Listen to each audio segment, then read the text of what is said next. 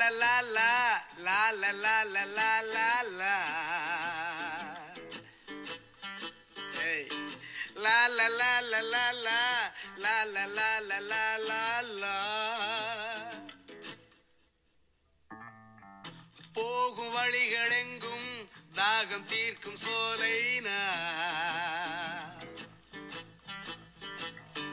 வாழும் மலைகள் எங்கும் அருவி பாடும் கீதம்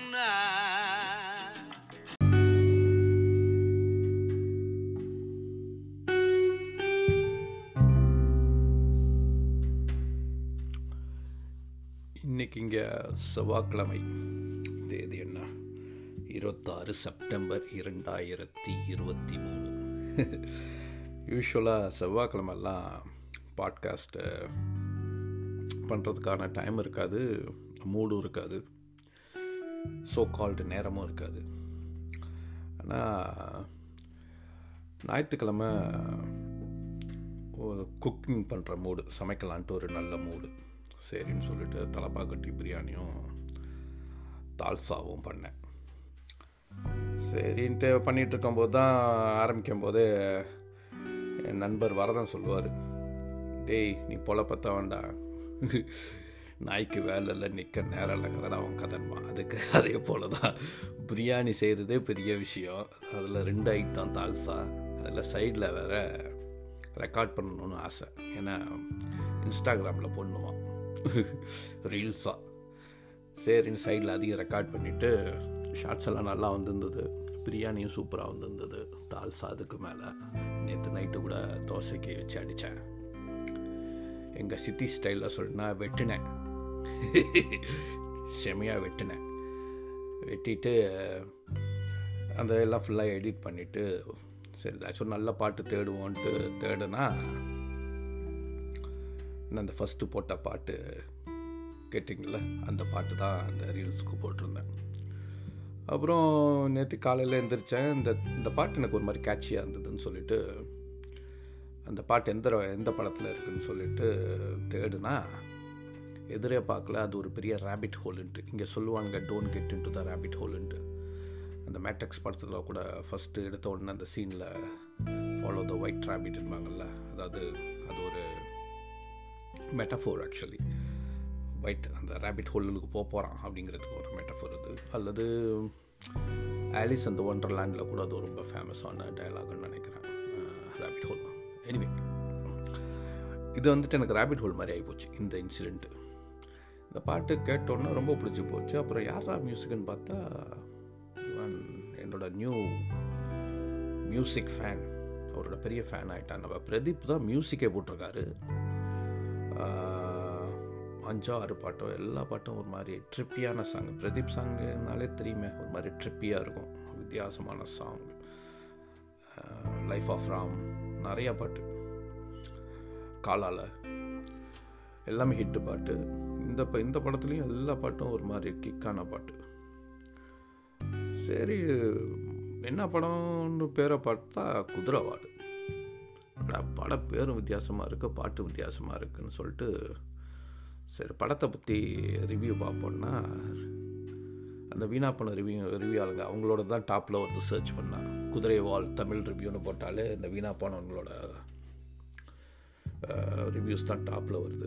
எல்லோரும் ஒன்றும் புரியல. படமே இல்லை. சிலவங்கன்னா இது படமே இல்லை. என்னங்க இது? இன்னமும் எங்கேயோ போய் உட்காந்துருந்தோம் இங்கே எங்கேயோ என்னென்னமோ நடக்குது. ஒன்றுமே புரியலன்னு சொல்லிட்டு எல்லா ரிவ்யூஸும் அப்படி இருந்தது. ஆடி போயிட்டேன். ஆனால் அது எல்லாமே எப்படி சொல்கிறானுங்கன்னு பார்த்தா ஒரு நிமிஷம்ங்க ஒரு அவார்டு ஒன்று வாங்கியிருக்கு இந்த படம். சரி விக்கி விக்கிபீடியாவில் போயிட்டு விக்கிபீடியாவில் போய் சர்ச் பண்ணால் அங்கே பார்த்தீங்கன்னா இன்டர்நேஷ்னல் ஃபிலிம் ஃபெஸ்டிவல் ஆஃப் கேரளாவில் செலக்ட் ஆகிருக்கு Mumbai academic of the moving இமேஜில் அவார்டு வாங்குது. ப்ரீமியர் ஆகிருக்கு அதுக்கப்புறம் ஜெர்மன் ஜெர்மன் ஃபிலிம் நல்ல ஒரு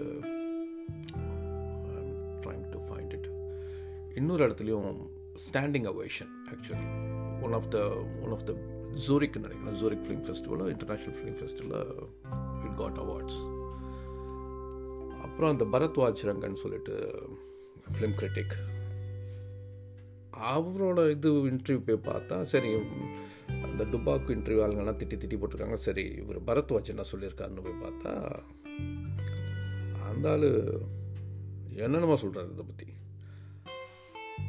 அப்புறம் அதில் ஒரு கடைசியாக சொன்னார் இது வந்துட்டு loosely based on Franz Kafka அவரோட இந்த இந்த இந்த புக் நிறைய பேர் படிச்சுப்பீங்க த மெட்டமார்ஃபீசஸ் அப்படிங்கிற புக்கு இது வந்து நைன்டீன் ஃபிஃப்டீனில் ரிலீஸ் ஆன புக்கு ரொம்ப ஃபேமஸ் ஆக்சுவலாக இட் காட் அவார்டு அப்பயே அவார்டெல்லாம் அவரோட இருந்த காலத்துலேயே award வாங்கிச்சு. But only after twenty thirties even after second world war தான் அவர் ரொம்ப ஃபேமஸ் அவரோட ஒர்க்ஸ் எல்லாமே. இந்த புக்கு வந்துட்டு எப்படி போகுதுன்னா குடும்பத்துக்காக உழைச்சி உழைச்சி உழைச்சி உழைச்சிட்டே இருக்கான் அப்பாவோட கடனை தாத்தாவோட கடனை அடைக்கணும்னு சொல்லிட்டு ஒருத்தர் உழைச்சிக்கிட்டே இருக்கான். ரொம்ப ரொட்டீனான லைஃப் வேலைக்கு போகிறான் உழைக்கிறான். ஏன்னா அவங்க அப்பா வாங்கின கடன் கட்டணுங்கிறதுக்காக அவங்க அப்பா கடன் வாங்கின ஆள்கிட்டே போய் வேலை செய்யலாம் ஆல்மோஸ்ட் லைக் மாடர்ன் கொத்தடிமை மாதிரி தான். வீட்லேயே இருக்கான். ஆனால் அங்கேயே போய் உழைச்சி உழைச்சிட்டு வரணும். ஒரு நாள் காலையில் எழுந்திருக்கிறான் பார்த்திங்கன்னா திடீர்னுட்டு கரப்பாம்பூச்சி ஆயிடுறான். அவனோட பெட்ரூலுக்கே இருக்கான் கரப்பாம்பூச்சியாக இருக்கான். அவனால் நகரக்கூட முடியல. ஒரு இருபது கால் வந்துடுச்சு அவனுக்கு. ஒரு ரெண்டு கால் இருந்த இடத்துல இருபது கால் இருக்குது ரொம்ப கஷ்டப்படுறான். அதோட இந்த கதை வந்துட்டு டீட்டெயிலாக இது ரொம்ப சின்ன கதை தான். நீங்கள் படிக்கலாம். ஒரு செவன்ட்டி புக் செவன்ட்டி பேஜஸ் தான் நினைக்கிறேன் இந்த கதை. நான் ரொம்ப நாளைக்கு முன்னாடி படித்த புக்கு இது. இப்போ சமீபத்தில் இந்த படத்துக்காக திருப்பி ரெஃப்ரெஷ் பண்ணேன். நல்லாயிருக்கும் ரொம்ப டிப்ரெஸிங்காக இருக்கும். I'm not a big fan but அதோட அதாவது மெட்டஃபோர் நல்லாயிருக்கும் அதாவது கதை உள்ளுக்கு ஒரு கதை சொல்லுவார். அந்த கதை எனக்கு வந்துட்டு ரொம்ப அந்த அந்த ஸ்டைல் ரொம்ப பிடிக்கும். ஸோ இப்போ நைன்டீன் டுவெலில் பார்த்தீங்கன்னா கொஞ்சம் கொஞ்சம் டிப்ரெஸ்டான டைம் தான். வேர்ல்டு வைடு எக்கனாமிக் வைடு இது வந்து ஆஸ்திரியா. ஆஸ்திரியா இன்னும் கொஞ்சம் மோசமாக தான் இருந்த டைம் அப்போது எல்லாருமே உழைக்கணும்.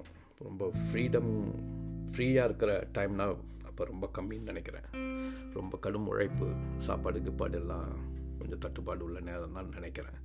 ஸோ அப்போ உள்ள சூழ்நிலையை பற்றி தான் அவர் அந்த கதையை கதை மூலயமா வெளிப்படுத்துகிறாரு அதாவது ஒருத்தன் உழைச்சிக்கிட்டே இருக்கவன் திடீர்னுட்டு உடம்பு சரியாமலோ ஏதோ ஒருத்தன் போயிட்டானா அவன் தான் பிரெட் வின்னர் அதாவது அவன் அவன் உழைப்பு இல்லாமல் அவங்க வீட்டில் ஒன்றுமே நடக்காது. அவன் தான் மெயினான உழைப்பாளிங்கிற பட்சத்தில் அவன் திடீர்னு உடம்பு சரியாமலோ ஏதோ ஒன்று ஆகி அவனால் அவனோட சூழ்நிலை மாறி அவன் படுத்துட்டானா அவனோட மன மனநிலை எப்படி மாறுது? எப்படி மாறுது? அப்புறம் அவனை சுற்றி உள்ள மனநிலைகள் எப்படி மாறுதுங்கிறது தான் கதையை ஆக்சுவலாக அதில் அவன் க கற்பாம்பூச்சியாக ஆன பிறகு அவனை பற்றியான பார்வை அவனுக்கே மாறுது. அவங்க அப்பா கிட்டத்தட்ட அவனை அடித்து கொள்கிற அளவுக்கு போகிறாரு தங்கச்சி திடீர்னு பார்த்தீங்கன்னா பாசமாகி உதவி பண்ணுது. அம்மா மயக்கம் போட்டு விழுவுறாங்கன்னு சொல்லிட்டு நிறைய விஷயம் நடக்குது. ஆனால் முடிவில் என்ன ஆகுது? அவனை கரப்பாம்பூச்சின்ட்டு அதாவது காலம் போக போக ஒருத்தன் உழைக்கிற வரைக்கும் அவனுக்கு எவ்வளோ மதிப்பு இருக்குது அந்த குடும்பத்தில். அவன் உழைச்சி முடித்த பிறகு ஆரம்பத்தில் அவனை எப்படி கவனிக்கிறாங்க? அப்புறம் கொஞ்ச நாள் கழித்து அவனுக்கான மரியாதை என்ன ஆகுது? இன்னும் கொஞ்ச நாள் கழித்து அவன் என்ன ஒரு மோசமான நிலைமைக்கு ஆகிறான்? இன்னும் கொஞ்ச நாள் கழித்து அவன் ஒரு மனுஷனே கிடையாது ஒரு அது பேர் என்ன? ஒரு ஃபர்னிச்சர்னு சொல்லுவாங்க. ஃபர்னிச்சருக்கு தமிழாக ஒரு ஃபர்னிச்சர் மாதிரி. கட்டில் இது இருக்கிற மாதிரி ஒரு பொருள் ஆயிடுறான். அதுக்கப்புறம் அவன் இறந்து போனதே தெரியாமல் அப்புறம் திடீர்னு யாரோ பார்த்து இறந்தும் போகிற நிறைய ஆத்மாக்கள் நம்ம பார்க்குறோம். அது ஆணாகவும் இருக்கலாம் பெண்ணாகவும் இருக்கலாம். இட் டசன்ட் மேட்டர் ஆனால் ஒரு ஒருத்தனோட நிலைமை மாறிச்சுன்னா அவனுக்கு என்ன ஆகுதுங்கிறத பற்றி தான் இந்த புத்தகம்.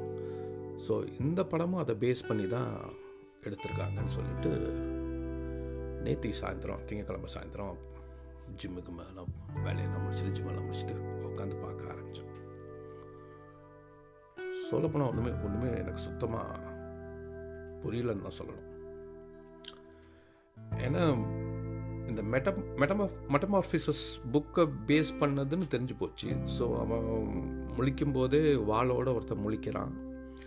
அதுக்கப்புறம் அவன் பேங்க்கில் போயிட்டு கொஞ்சம் மடத்தனமாக நடந்துக்கிறான். அதாவது அவனுக்கும் அதே மாதிரி தான் ரொட்டீனான வேலை. பேங்க்குக்கு போகிறான் வரான் பேங்க்குக்கு போகிறான் வரான் உழைக்கிறான் வரான் தனியாக ரூமில் தங்கியிருக்கான் நல்லா குடிக்கிறான் தூங்குறான் திருப்பி வேலைக்கு போகிறான் உழைக்கிறான். ஏன்னா அவன் யாருக்கோ பணம் அனுப்புகிறான் குடும்பத்துக்குன்னு நினைக்கிறான். இதே மாதிரி இருக்கும்போது திடீர்னு எந்திரிச்சு பார்க்கும்போது அவனுக்கு குதிரை குதிரைவால் பின்னாடி முளைச்சிருக்கு. அந்த குதிரைவால் அவனுக்கு நிஜமாகவே முளைச்சிருச்சா? இல்லை அவன் கனவுல முளைச்சிருக்காங்கிறது அது ரெண்டு சைடும் ட்ராவல் ஆகுது. ஏன்னா சில சீன்ஸில் குதிரைவாலோட இருக்கான் சில சீன்ஸில் குதிரைவால் இல்லாமலும் இருக்கான். அப்புறம் கதை வந்துட்டு லீனியரான கதை கிடையாது. நான் லீனியர் நான் லீனியர் இப்போ வந்து பரவாயில்ல எல்லாத்தாலையும் நம்மளால் புரிஞ்சுக்க முடியும். இன்னும் சொல்லப்போனால் அஃப்கோர்ஸ் இந்த மாதிரி நேரத்தில் தானே நம்மளும் அப்பப்போ லைட்டாக பூத்திக்கலாம். I'm a filmmaker too like a so called independent filmmaker made three projects got couple of awards கடைசியாக பண்ண பண்ண படத்தோட பேர் காட்ஸ் வியூ ஐஎம்டிபியில் என் பேர் இருக்குது ஸோ வரலாறில் என் பேரை பதிச்சாச்சு. ஏன்னா ஐஎம்டிபிலேருந்து என்னை தூக்கவே முடியாது. நம்ம ரேங்க்டு டேரக்டர் லிஸ்ட்டில் நம்ம இருக்கோம்.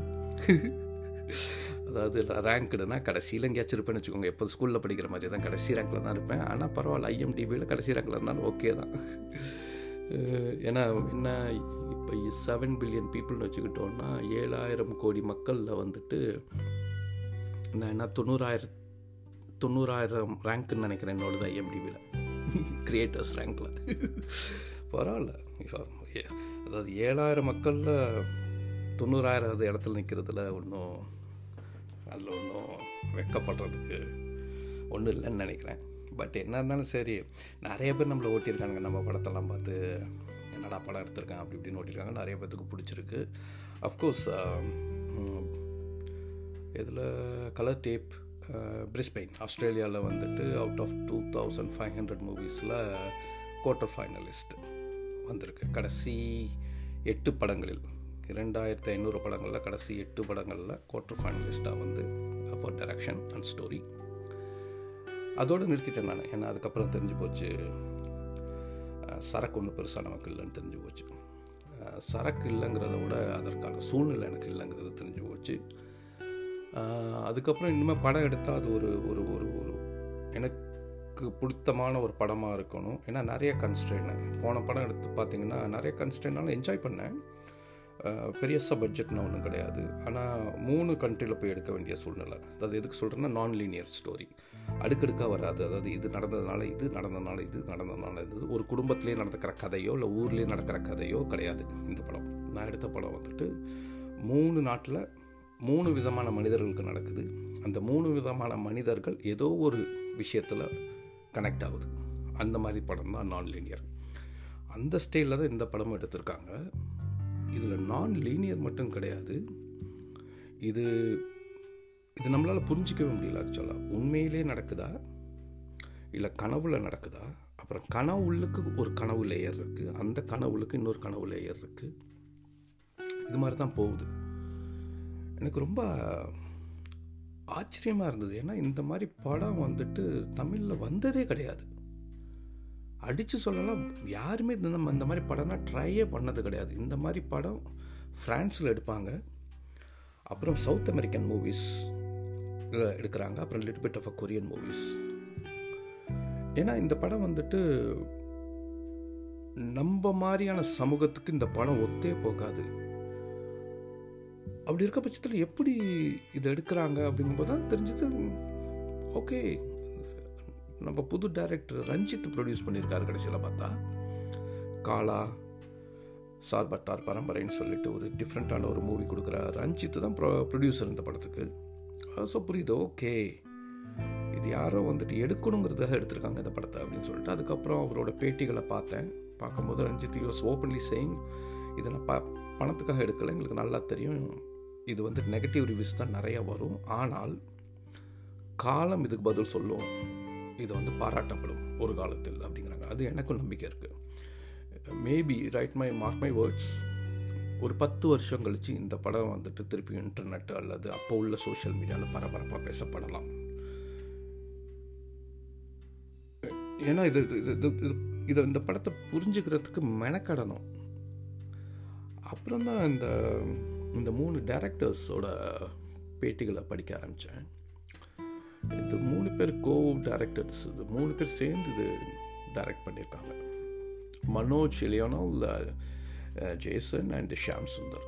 அந்த ஷாம் சுந்தர்கிறவர் வந்துட்டு ரொம்ப டீப்பாக பேசுகிறார் ஆக்சுவலாக அவர் பேசுகிறது எனக்கு ரொம்ப பிடிச்சிருந்தது.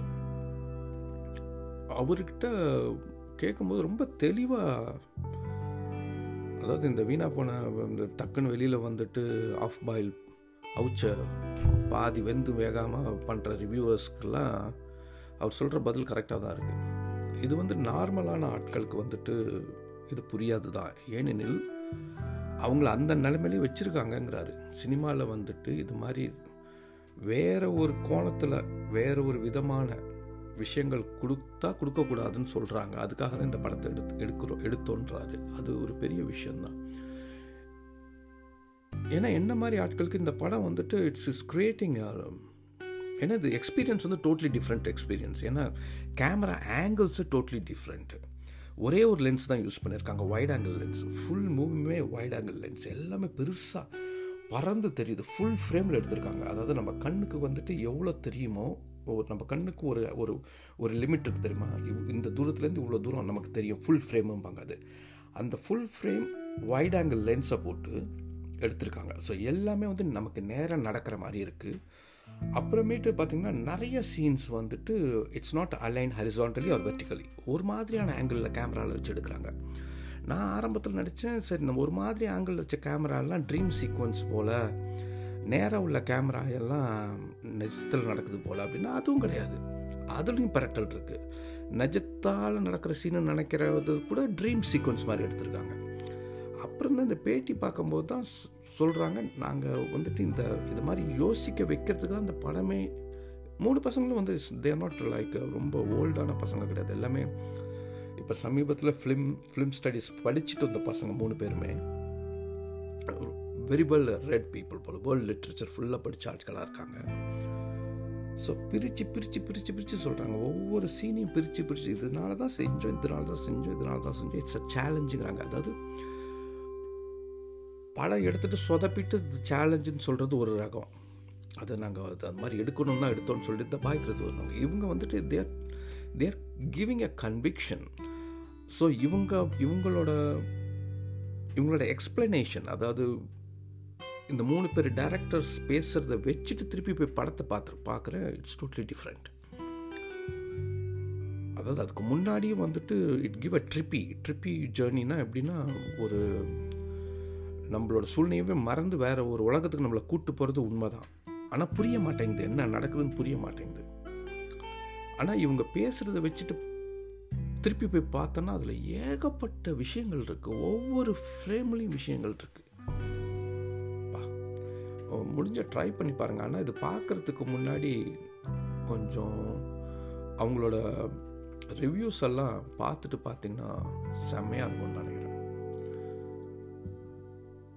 அதாவது ஒரு ஒரு படத்து மூலயமா தன்னோட எதிர்ப்பை எப்படி காட்டலாங்கிறதுக்கு வந்துட்டு இது ஒரு நல்ல படம். அதாவது இப்படி தான் படம் எடுக்கணும்னு சொல்லிட்டு சில ஃபார்முலாஸ் வச்சுருக்காங்க தெரியுமா? ஓப்பனிங் கொஞ்ச நாளைக்கு முன்னாடி தான் அதெல்லாம் நிறுத்துனாங்க. நல்ல வேலை. எடுத்த உடனே ஹீரோவை புகழ்ந்து ஒரு பாட்டு. அப்புறம் வஞ்சகம் வஞ்சகம் வஞ்சகம். இவன் அவன் அடிக்க அவன் இவன் அடிக்க இவன் அவன் அடிக்க அவன் இவன் அடிக்க எவ்வளோ நாள் தான் ஆனால் என்னென்னா இந்த படத்தில் பார்த்துட்டு வெளியில் வரவங்க எல்லாம் சொல்கிறது எல்லாமே இது நாங்கள் மண்டையை போட்டு குடையுதுங்க நான் இங்கே நிம்மதியாக வந்து உட்காரத்துக்கு வரேன்னா? ஆனால் இந்த ஃபிலிம் மேக்கர்ஸோட வாதம் என்னன்னா சும்மா இது மாதிரி வ வரிசையாக கதை சொல்கிறது வந்துட்டு ரைட்டிங் ஆக்சுவலாக அது வந்துட்டு விஷுவல் இதே தேவை கிடையாது. விஷுவல் வந்துட்டு ஒரு வித்தியாசமான அனுபவத்தை கொடுக்கறது தான் விஷுவல் ஆர்ட் ஃபார்ம் அது உண்மை தானே இவங்க சொல்கிற கதை ஒரு ஒரு படத்தை எடுத்து பார்த்தீங்கன்னா ஒரு நல்ல ஓடுற படம் இப்போ எடுத்துக்கலாமே. ஒரு நான் கடைசியாக ஒரு ஒரு நீங்களும் உங்கள் சாய்ஸ் ஒரு படத்தை எடுத்துகிட்டு அதை வந்துட்டு நீங்கள் கதையாகவே படிக்கலாம். அதுக்கு விஷுவலே தேவை கிடையாது. அதுக்கு என்ன ஒரு ஒரு ஒரு ஆக்டரை கொண்டு வந்து அங்கே நிறுத்துகிறாங்க ஆனால் அந்த ஆள் சொல் அந்த ஆக்டர் சொல்கிற எல்லா விஷயமும் ஒரு கதை புத்தகத்திலே வச்சு நம்ம படிச்சுட்டு போயிடலாம். அங்கே விஷுவலான விஷயமே தேவை கிடையாது. ஆனால் இந்த மாதிரி படத்துக்கு அங்கே தான் ரியல் ட்ரிக்கே இருக்குது அவங்க யூஸ் பண்ணுறது அதாவது இன்செப்ஷன் பார்த்தவங்களுக்கு புரியும் நம்ம சொல்ல வரேன்ட்டு. இன்செப்ஷனோட விஷுவலே தனி. இன்னும் இன்ட்ரெஸ்டலார் இன்ட்ரெஸ்டலாரில் பார்த்தீங்கன்னா யோசிச்சு பாருங்கள் அந்த அந்த பிளாக் ஹோலை வந்துட்டு ப்ரூவ் ஆகிடுச்சு அது அந்த அங்கே காமிச்சதும் இங்கே காமிச்சதும் ரியல் பிளாக் ஹோலும் இருக்கிறது இப்போ ப்ரூவ் ஆகிடுச்சு இருந்தாலும் அந்த டேரக்டருக்கு எவ்வளோ ஒரு எவ்வளோ ஒரு இமேஜினேஷன் இருந்தால் அந்த பிளாக் ஹோலை நம்மளுக்கு காட்டியிருப்பார் விஷுவலாக அது எவ்வளோ பெரிய கஷ்டம். யாருமே பார்த்தது கிடையாது. அவ அந்த இன்செப்ஷன் அது இன்ட்ரெஸ்டலார் வரும்போது யாருமே பார்த்தது கிடையாது பிளாக் ஹோலை பிளாக் ஹோல் லாஸ்ட் இயர் நினைக்கிறேன். அதோட அந்த டேட்டாஸ் கிடச்சி நமக்கு அந்த இமேஜை க்ரியேட் பண்ணது கிட்டத்தட்ட ஆல்மோஸ்ட் சேமாக இருந்தது. இன்ட்ரெஸ்டலாரில் வந்ததும் இந்த பிளாக் ஹோலும் அப்போனா யோசிச்சு பாருங்கள் அந்த அந்த நோலன் அவர் அவருக்கு எவ்வளோ ஒரு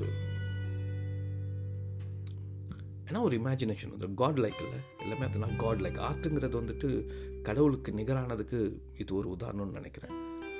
யாருமே பார்க்காத அந்த பிளாக் ஹோலை வந்துட்டு ஒரு படத்தில் எவ்வளோ ஒரு தைரியமும் தில்லு இருந்தால் காமிச்சிருக்க முடியும். Then it got prove like black hole கிட்டத்தட்ட அது மாதிரி தான் இருக்குது உண்மையிலேயே. இந்த படத்தில் நிறைய பேசியிருக்காங்க. இயற்கை அளவுகளை பற்றி இருக்குது அப்புறம் கணக்கை வச்சு இந்த உலகத்தை புரிஞ்சுக்கலாம். அதையும் த- கொஞ்சம் டச் பண்ணியிருக்காங்க. நிறைய விஷயம். கூட்டாஞ்சோறு மாதிரி பண்ணியிருக்காங்க. ஆனால் அந்த கிரியேட்டர்ஸ் வந்துட்டு என்ன சொல்கிறாங்க கூட்டாஞ்சோறு தான் கொடுக்குறோங்கிறாங்க. உங்களை மாதிரி இட்லி வடன் தனித்தனியாக பிரிச்சே கொடுக்கல. கூட்டாஞ்சோறு. நீ கண்டுபிடி நாங்கள் என்ன சொல்ல வரோங்கிறாங்க. ஒரு மைண்டு மைண்ட் எக்ஸசைஸ் மாதிரி இருக்குது முடிஞ்சால் இந்த படம் கண்டிப்பாக பாருங்கள் குதிரைவால் ரெண்டாயிரத்தி இருபத்தொன்னில் வந்த படம் நினைக்கிறேன். இருபத்தொன்று தான். யூ ஷுட் ட்ரை அல்லது இந்த பாட்டு நாச்சும் கேளுங்க. ரெண்டு மூணு பாட்டு செம்மையாக இருக்கும். ஓகே என்னதான் இருந்தாலும் இந்த இந்த படத்தில் வர மாதிரி தானே. விஜய் சேதுபதி மாஸ்டர் படத்தில். நம்ம அசால்ட்டாக உட்காந்துட்டு இந்த ஒரு இருபது நிமிஷத்தில் ஒரு படத்தை பற்றி பேசிட்டு போயிடுறோம். ஆஸ்ட்ரிச் இல்லை ஆஸ்ட்ரிச் அது முட்டை கூட பெருசாக இருக்குமே. வாவ் அப்படி. ஆஸ்ட்ரிச்சுக்கு தான் தெரியும். குண்டி வலினா என்னான்ட்டு. அது போல தான் படம் எடுக்கிறவங்களுக்கு தான் தெரியும். அதில் நடித்தவங்களுக்கும் மியூசிக் போட்டவங்களுக்கு தான் தெரியும். அதில் எவ்வளோ தாட் ப்ராசஸ் போயிருக்கு. எவ்வளோ டைம் அவங்க ஸ்பெண்ட் பண்ணியிருப்பாங்க. எத்தனை மண் எத்தனை வருஷங்கள். அதை ஒரு கனவாக உள்ளுக்கு வச்சுருந்துருப்பாங்க. அதை வெளியில் கொண்டு வந்து அவங்களுக்கு பிடிச்சிற மாதிரி கொடுக்கறதுக்கு என்னென்ன வேலை நான் பார்க்கணுங்கிறது. ஆஸ் எ டுபாக்கு ஃபிலிம் மேக்கர் எனக்கு கண்டிப்பாக புரியுது. இந்த படம் நான் ஆக்சுவலாக எல்லாருமே சப்போர்ட் பண்ணுவேன் ஆனால் கண்டிப்பாக இது வந்துட்டு பிக்கப் ஆகிடும் இன்னொரு டென் இயர்ஸ் டுவெல் இயர்ஸில் இப்போ பேசுகிறாங்களே சில படம்லாம் வந்துட்டு லேட்டாக வந்துடுச்சு லேட்டாக வந்துடுச்சு லேட்டாக வந்திருக்கணும். அப்படி இப்படிங்கிறாங்களே அந்த மாதிரி படம் இது. It will take time but eventually it will be a big uh, topic down the line okay முடிஞ்ச அந்த படம் பாருங்கள் பார்க்கறதுக்கு முன்னாடி நான் சொன்ன இதை பற்றியான ரிவ்யூஸ் டுபாக்கி ரிவ்யூ ரிவ்யூஸ் கிடையாது. கொஞ்சம் கொஞ்சம் கொஞ்சம் ஆழமாக அல்லது இந்த இந்த மூணு பேர்த்தோட இப்போ பேட்டியே இருக்குது ஆக்சுவலாக அவங்க மூணு பேருமே டிஸ்கஸ் பண்ணுறாங்க இந்த மூணு டேரக்டர்ஸுமே கோ டேரக்டர் தானே மூணு பேருமே. அவங்க எக்ஸ்பிளைன் பண்ண டைசெக்ட் பண்ணுறாங்க அதை பார்த்துட்டு பாருங்கள் நெட்ஃப்ளிக்ஸில் இருக்குது இங்கே இங்கேயே நெட்ஃப்ளிக்ஸில் இருக்குது யூடியூப்லேயும் இருக்குன்னு நினைக்கிறேன். குதிரை வால். உண்மையிலேயே ஒரு வால் தான். Thank you have good day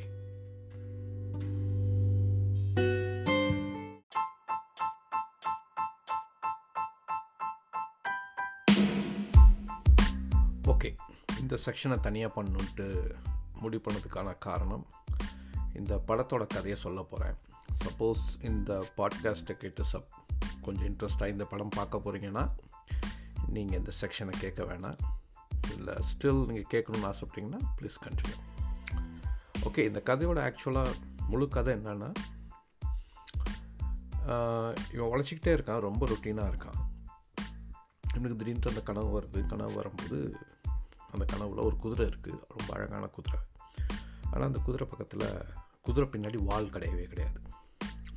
திடீர்னு முழிக்கிறான். முழிக்கும்போது திடீர்னு பார்த்திங்கன்னா பின்னாடி அவன் இந்த அந்த தொலைஞ்சு குதிரைக்கு தொலைஞ்சு போன வால் இவனுக்கு பின்னாடி இருக்குது ஸோ இந்த வாளோட அர்த்தம் என்னான்ட்டு ஆராய்ச்சி பண்ணுறது தான் இந்த ஹோல் படத்தோட ட்ராவலே இது கடைசியில் எப்படி முடியுதுன்னா இந்த வால் வந்துட்டு அதாவது ஒவ்வொருத்தங்கள்ட்டையும் போகிறான் ஆரம்பத்தில் ஒரு பாட்டிக்கிட்ட போகிறான் பாட்டிக்கிட்ட போய் இதோட இந்த இந்த பாட்டி வந்துட்டு கனவு வச்சு ஆருடம் சொல்கிற ஒரு பாட்டி போல் அந்த பாட்டிக்கிட்ட போய் கேட்குறேன் இந்த குதிரைன்னா இந்த வாழ்க்கையோட அர்த்தம் என்னான்னு கேட்குறான் இந்த பாட்டி வந்து நிறைய ரெஃபரன்ஸ் கொடுக்குது. கொடுத்துட்டு கனவுங்கிறதுக்கு எல்லாத்துக்குமே ஒரு ஒரு அர்த்தம் உண்டு. நீ தேடிப்பார் கிடைக்குங்கிறது அடுத்தது ஒரு ப்ரொஃபஸர்கிட்ட போகிறான் ப்ரொஃபஸர்கிட்ட போய் அவர் வந்துட்டு கணக்கு மூலியமாகவே இந்த உலகத்தை நீ புரிஞ்சுக்கலான்னு சொல்லிட்டு அவர் ஒரு ஐடியா கொடுக்குறாரு. அப்புறம் வந்துட்டு இன்னொரு ஆள்கிட்ட போகும்போது தான் இந்த கனவோட அர்த்தம் ஓன் ஓங்கிட்டே இருக்குங்கிற மாதிரி ஏதோ ஒரு புரிதலுக்கு வந்துட்டு அவன் உள்ளுக்கு போய் ஆராய்ச்சி பண்ணும்போது தான் சின்ன வயசில் அவன் கிராமத்தில் அவன் அவன் சின்ன பையனாக இருக்கும்போது இன்னொரு சின்ன பொண்ணோட ரொம்ப க்ளோஸ் ஃப்ரெண்ட் அவங்க. ரொம்ப க்ளோஸாக இருக்காங்க. அப்படி இருக்கும்போது கணத்தில் ஒன்று விழுந்திருக்கு. இவன் என்ன சொல்கிறான் கொஞ்சம் வெயிட் பண்ணு. நான் போயிட்டு வந்துடுறேன்னு ஏதோ போகும்போது இந்த பொண்ணு தனியாக போய் அந்த அந்த பொருளை கணத்தில் உள்ள பொருளை எடுக்க போய் தவறி விழுந்துடுது அந்த பொண்ணு தான் இவன் இந்த குதிரைவாளுங்கிற மாதிரி முடியுது. அதனால் இவன் கனவுலேயே போய் அந்த பொண்ணு வெயிட் பண்ணிகிட்ருக்குல்ல அதை அவாய்ட் பண்ணிட்டு இந்த பையன் திருப்பி வந்து அந்த பொண்ணோட சேர்ந்து அந்த கணத்துலேருந்து அந்த பொருளை எடுக்கிற மாதிரி முடிக்கிறாங்க. அதாவது ஒரு க்ளோஷர் அவனுக்கு. சின்ன வயசில் நடக்கிற விஷயங்கள் எல்லாம் ஒரு க்ளோஷர் மாதிரி அவனுக்கு முடியுது. அது மாதிரி தான் படம் முடியுது. சமீபத்தில் கூட எங்கள் அம்மாட்ட பேசிகிட்டு இருந்தேன். நிறைய பிரச்சனைகளுக்கு இந்த மொதல் ஏழு வயசுக்குள்ளே நடக்கிற விஷயங்கள் தாம்மா பாதிப்பை உண்டு. அதுதான் செட் பண்ணுது ஒரு மனுஷனை. பயம் ஏக்கம் நிறைய விஷயங்கள் இந்த மொதல் ஏழு வருஷம் தான் செட் பண்ணுதுன்னு இப்போ ரீசெண்ட் சைக்காலஜிஸ்ட்லாம் சொல்கிறாங்கன்ட்டு கேள்விப்பட்டேன் இப்போ சமீபத்தில் தான் பேசிகிட்டு இருந்தேன். நமக்கே தெரியாது. நிறைய விஷயம் அந்த ரொம்ப ரொம்ப அந்த ஃபஸ்ட் ஏழு வருஷம் ஃபஸ்ட் அப்கிரேட் நடக்குதுல்ல நமக்கு இந்த உலகத்தை பற்றி புரிதலான அப்கிரேட் அங்கே தான் நமக்கு ஸ்டாண்டர்டே செட் ஆகுதுங்கிறாங்க. அதாவது இதுக்கெல்லாம் பயப்படுவான் இதுக்கெல்லாம் ஆசைப்படுவான். அந்த மொத பேசிக் ஃபார்மேஷன் அங்கே தான் நடக்குது போல். ரொம்ப ஆச்சரியமான விஷயமா இருக்குது ஓகே இதுதான் கதை.